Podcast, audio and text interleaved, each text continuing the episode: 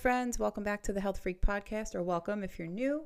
This might be a cool episode for you to jump in on because I'm discussing two topics or trends in like the health and nutrition worlds that are popular. They're always popular. The, people are always talking about them, and I just kind of want to give you an understanding of what's going on when you approach them, if they may be a good idea for you or not, and yeah, how to work through all of that. And because I believe that we need to understand what is going on in our bodies when we take these different dietary approaches, we need to understand the processes involved in breaking down these foods and what they do to our bodies, the effects that they can have. And, you know, I just believe that we should not need a medical degree to understand this stuff, to understand the way that the foods we eat affect our bodies, affect our weight, and affect our health. So, just to touch on the podcast right now. I'm hoping my audio is sounding okay. I guess I'll know when I edit it, but we've had some flooding in the past few weeks, so we had to like pull up our carpets and rearrange our whole basement and little office space, which is where I record. So now I'm sound to me like I'm in some sort of cathedral, but yeah, hopefully it doesn't sound like that to you. Um, I hope everyone's doing well, taking care of yourselves, and you know, I know it's a, it's a wild world out there right now. So um, without touching on any of that, I'm just wishing you all well and let's just jump into today's episode. So, today I'm going to talk about the ketogenic diet as well as intermittent fasting. So, I've tried both, and my experience doesn't matter because I'm going to touch on the facts here anyway. But you know, I know a lot of people, and I'm a personal trainer. You know, I've I've talked to many many people about nutrition and diets and all these things through the years, and um, the one that people always come back to trying is keto. Everybody wants to try keto, but they never stick to it. So you know, people are always asking me questions about this, and I'm constantly having to talk people off a ledge when it comes to cutting out carbohydrates and even with fasting, like not eating or when should I eat and what should I do. And it can be very confusing. And I know people approach these topics usually with the goal of losing weight. Um, and so I just want to touch on that and say that, you know, anything that you can't see yourself sustaining for the long term isn't for you. So if you can't see yourself cutting out carbohydrates for the rest of your life, it's not for you. That means it's not for anyone because who can cut out carbohydrates for the rest of their life? Right? Okay. So let's just dive into keto. So, keto stands for ketogenic. And what the ketogenic diet is, is a breakdown in calories where most of your food comes from fat. So, like 70 to 75% of your calories coming from fat, and 20 to 25% coming from protein, and 5 to 10% coming from carbohydrates. So, we're cutting out carbohydrates almost entirely on the ketogenic diet. Okay, so this is why, you know, a lot of, and this comes from like the Atkins diet, the South Beach diet. There's been many iterations of this pattern in the past. And, you know, I'm sure you or somebody you know has tried this diet. I've done this diet. I, when I was like super carnivore Kelly, I used to do this um, here and there. And I loved it because I was just eating a shitload of bacon and cheese and things like that. As you may know from listening to other episodes of my podcast, I wasn't exactly healthy, okay? So, yeah, the ketogenic diet has you cutting carbs and getting the major- majority of your calories from fat. So, when you get into this diet, what happens is your body now starts to burn fat rather than carbs for energy. So, the reduction in carbs ideally puts you into ketosis. When you're in ketosis, fat turns to ketones in the liver, which again supply energy to the brain. Okay, so people are really drawn to this diet because they mostly see a big drop in weight very quickly, um, which is very enticing to people, you know, who want to lose weight like very quickly, very immediate, and you know, the people who are always looking for that magic pill to weight loss. Okay. And once again, we'll get into it, but this is not a great approach to weight loss as it is completely unsustainable. There was a very big study done in 2014 in Nature magazine, and this was not intended as like a study on ketogenic diet. This study was intended to demonstrate that humans can manipulate their microbiome through diet and to be the first study to prove that in human beings. So during this study, there were two groups. One group ate an exclusively plant based diet, which consisted of grains, legumes, fruit, and vegetables. The other group consumed an animal based diet, which was made up of meat, eggs, and cheeses. So they chose these foods to um, basically span the diversity of what modern humans eat. So they these people in the groups were observed for four days before the diet to measure their normal eating habits um, and to get a baseline nutritional intake for each of these groups. And then during the study, they were observed for five days to see how a change in dietary patterns can affect the gut microbiome. This was a pretty groundbreaking study because they observed very, very clearly that what we eat can, in fact, manipulate our gut microbiome very quickly. Okay, so remember, this was just over the course of five days. And what they saw in the animal based group was a decline in anti inflammatory bacteria, an increase in inflammatory bacteria, a decline in short chain fatty acids, which essentially heal the gut a big increase in bacteria that has been clearly associated with inflammatory bowel disease.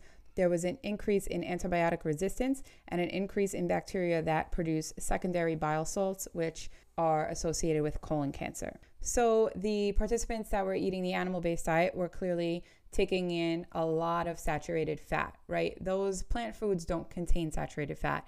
Um, not to say none do, of course, like coconut oil and things like that do, but not at the same rate that animal foods do. Okay, red meat, cheese, um, all these things, eggs, they contain high amounts of saturated fat. So, what happens when we consume a lot of saturated fat is it feeds right into something called TMAO. TMAO is trimethylamine N oxide. And again, it's produced when your body digests red meat and it's strongly associated with coronary artery disease, stroke, chronic kidney disease, Alzheimer's disease, atrial fibrillation, congestive heart failure, major risk of cardiovascular problems here, okay? And it's due to the carnitine and the choline in these foods. So, again, very clear from this study that our microbiome is a direct reflection of what we eat, okay? So, eating high fat animal based ketogenic diet builds a microbiome that is designed for animal products. Okay, it primes your gut to only be ready to take in those animal products. This weakens the gut microbiome in regards to carbohydrates and plant foods. Now, your microbiome becomes designed to not produce short chain fatty acids. Short chain fatty acids are absolutely essential. They are the key to a healthy gut and overall good health. They protect us from type 2 diabetes, insulin resistance, weight gain, etc., etc. Okay? So yeah, you will lose weight on a ketogenic diet. You'll lose weight, you'll probably have a drop in weight very quickly. But when you come off of this diet, as you inevitably will, there is not a person on earth who can sustain this for a lifetime. You will, without a doubt, of course, gain weight back plus some, most likely. You will also have major food sensitivities. Okay, you're to have insulin resistance. You're to have, again, weight gain. There are no health advantages to this diet. There are none. Um, and a lot of people argue that for, for example, diabetics, it can help to lower blood glu- glucose. However, this is completely artificial. It's a band aid, it's a mirage, it's not real. It does not actually solve the problem. Without carbohydrates, you won't have to elevate your blood glucose. You know what I mean? So it's not that the problem is solved, it's just putting a band aid over it because it doesn't have to do that work now because you're not consuming carbohydrates. Carbohydrates are not the problem when it comes to insulin resistance. All in all, this diet can help you lose weight, but it makes you less healthy in the process. So, any diet that does that, help you lose weight, but make you less healthy, that's not worth it. That's not a sustainable or a healthy dietary pattern to follow. And you know, I've heard people talk about a plant-based ketogenic diet, which is possible. So, you know, you would get your foods from plant sources with no animal products. So, of course, you're not going to have that same TMAO effect. But again, we do need carbohydrates. And this diet, a plant-based ketogenic diet, can feel even more restrictive than an animal-based ketogenic diet. You know, eating a whole foods plant-based diet or even a whole foods predominantly plant based diet is rooted in abundance. It's all about abundance. You know, eating this way, I've said it over and over again, there is just so much variety, so much diversity, so many possibilities of what to eat.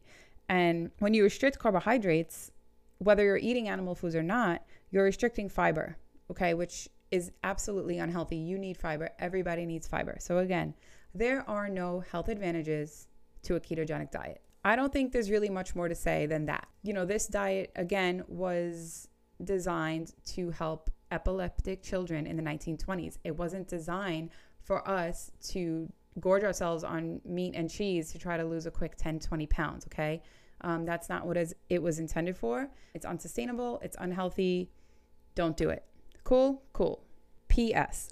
One more thing on this topic, kind of you don't need to be on a ketogenic diet to have this TMAO effect. If you're somebody who is eating a diet very heavy in red meat, in meat, and cheese, in eggs, you know, you're still going to be taking in a lot of saturated fat. So you could still have these effects even if you're sneaking in a potato here and there and not completely in ketosis. Okay. So it's just something to think about if you're concerned with your health, if you have risk factors in your genetics, you know, just because you're, this is a topic for a whole other day, but I'm already on the subject. you know, just because something is in your family, in your genetics, doesn't mean you are bound to have that same problem, okay? Your genetics are the gun, your diet, your lifestyle, that pulls the trigger. Your gut microbiome can alter your gene expression. So you're not bound to have anything just because your parents or grandparents may have had it. So if this is ringing some bells for you, I really would encourage you to take a good look at at your intake and try to focus more on the foods that are going to contribute to your health. Okay, moving on to intermittent fasting. Um, I just want to say that I just recorded saying intermittent fasting about five times because it's really hard for me to say. IF is a term that's actually being misused. So, true intermittent fasting means that you cycle through phases of or periods of fasting and eating. So, there are different ways to do this. One is known as eat, stop, eat, where you would fast entirely for 24 hours, once or twice per week. So you wouldn't eat anything at all during that time for 24 hours. Another approach would be to have two days of the week, non consecutive days, where you would consume only 500 to 600 calories and then eat normally the rest of the five days, your normal, you know, calorie intake, whatever it would be. This approach, the IF approach, overtly lowers calories and can be used as a weight loss tool it's definitely not for everyone and it's not necessarily the best approach for weight loss for everybody. But losing weight is really not the only reason people do this. People fast for lots of reasons religious reasons, spiritual reasons, like we see in Islam, Christianity, Buddhism, Judaism. So, but as far as weight loss, it does clearly lower your calories if you're not eating at all for one or two days per week. And the other two days, it's not like you're to make up for it and eat an extra two to 3,000 calories. You're just to eat normally on those days. So, hormonal changes during fasting can also contribute to weight loss. One study even showed that intermittent fasting causes less muscle loss than continuous calorie restriction. So, you know, if you've been, you know, lifting or working out in the gym and you're building some muscle and you want to diet down a little bit to lose some fat or whatever your reason may be, this has been shown to cause a little bit less muscle loss than if you were to just lower your calories each day. So, back to intermittent fasting not being for everyone it may be more beneficial for men than women. So, one study showed that it improved insulin sensitivity in men, but worsened blood sugar control in women. So,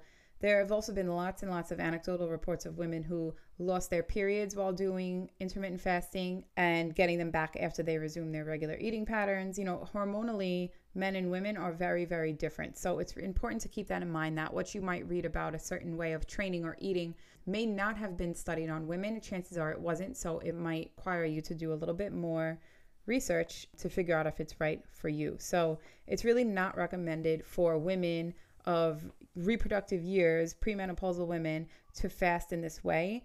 Um, it's definitely not recommended for women who are pregnant or breastfeeding. So, why is this term intermittent fasting being misused? The reason is that when people nowadays are referring to intermittent fasting, they're usually referring to a pattern where you maintain a shorter eating window each day. So, for example, a lot of people will only eat between the hours of like 11 a.m. and 7 p.m thereby they're fasting for 16 out of 24 hours of the day. So this is not intermittent, you know, this is something that you're sustaining daily. The term for this way of eating is time restricted eating or TRE. Okay, so should we be doing TRE? There are really some amazing um, benefits to doing this, but I will just start by saying 16 hours is a bit excessive. You know, it's not necessary and it's not recommended for, again, those populations, including women who are pregnant or breastfeeding, also teens and kids, people with immunodeficiencies, people with dementia, people who are training really hard or maybe high level athletes who might need more calories at different times, you know, of the day depending on when they train. Older individuals who experience weakness and people with a history of eating disorders or who currently have eating disorders. But for most people, a 12 to 13 hour fasting period daily can be really really beneficial, okay? So the reason is and now we're to get into all like the science of this is because time restricted eating allows us to tap into our circadian rhythm.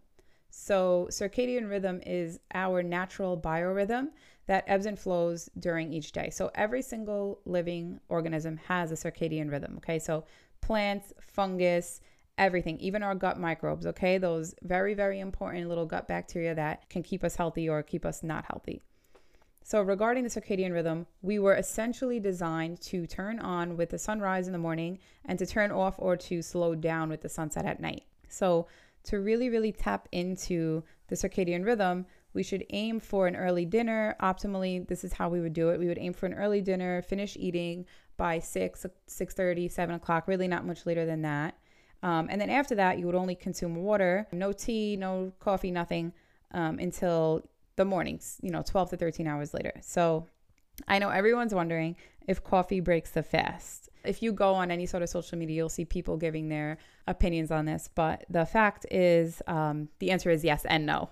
so it's no in that if you're fasting, um, if you're fasting in an attempt to lose weight and like, you know, eating in a shorter window to maybe cut back on some calories, um, the black coffee or like a minimally enhanced coffee won't really stop that from happening. It's not really going to halt your weight loss efforts. But the answer is yes, in that coffee will still interact with the gut microbiome. So essentially turning it on for the day. Again, going back to that circadian rhythm. So it's up to you. Obviously, everything is a personal choice, but it does interact with the gut. So it does basically start your day off. But as far as fasting for weight loss, it's not really going to make much of a difference. So, why do we even, or why should we even care about the circadian rhythm? So, it's actually pretty important. Physiologically, we're very different at different times of day. Like, you know, those times of day we have when we're feeling like more alert and we're getting our work done and we're kind of in the flow. And then those other times when we're really moody or really irritable, that can be due to your circadian rhythm. So, to break this down a little bit more and how this can affect us and affect our health, um, let's take glucose regulation, for example. So, when we're asleep at night, obviously we're not eating, we're not intaking any food. The body doesn't expect us to have any food coming in, but we still need to have glucose available during this time for the tissues in our body. So, during the night when we're asleep, glucose will naturally get released into the body and insulin secretion gets shut off because insulin would normally take the glucose we have in our blood and save it for later. Okay, so in the morning, that gets switched, that gets flipped around. So now in the morning, you have more insulin secretion as we have glucose coming in once we start eating. The circadian rhythm is what helps coordinate this process. So during the day, when we're exposed to light, melatonin is suppressed. That's why we're not falling asleep all day, okay? At night, when it's dark, melatonin comes out to play and suppresses insulin secretion. So, this is one example of how the circadian rhythm prepares your body for what needs to happen. These things don't just happen randomly, okay? This is coordinated by the circadian rhythm. It's meant to help keep things moving as they were meant to. For us to be digesting food during that window in which we're eating during the day, and then to rest and repair at night while we're asleep. Another example um, is cortisol, which peaks early in the morning to help us wake up for the day. Side note um, about cortisol peaking early for the coffee drinkers, and this is something I've recently learned when I cut out coffee for like six months. Caffeine spikes cortisol. So, if you want to avoid a spike in cortisol that can feel like stress to the body, you're going to want to hold off on your coffee or your first cup of coffee until around like 9 9:30. That's when cortisol dips and honestly doing it that way can allow the caffeine to hit you even more and wake you up more efficiently. So, okay, the circadian rhythm, it's doing its thing, but we have the ability to override it when we send conflicting cues like eating and drinking late at night. So, the biggest environmental cues we take in that coordinate these internal rhythms are light and food. Okay, so we actually have a master clock in our brain that coordinates all of our other internal clocks, including the circadian clock. Light directly affects that master clock, but food affects all the molecular clocks in the body, okay? It can be an override button as to what time of day it is for your body. So, one more common example of a circadian disruption that we see is jet lag, right? So, like the reason we feel like shit after traveling internationally is the time difference and causing the dysbiosis in our gut. So, like I said before, our gut microbes have their own circadian rhythm. So that becomes disrupted when we're traveling at night, eating at night, we're going through time differences, time changes, daylight savings, you know, that causes disruptions. And as we know, when our gut is out of whack, we're bound to definitely have some issues. We're bound to feel it in different ways, digestively, and health issues, and all these other things. So, there are huge benefits to time restricted eating, just to keep this as brief and simple as possible.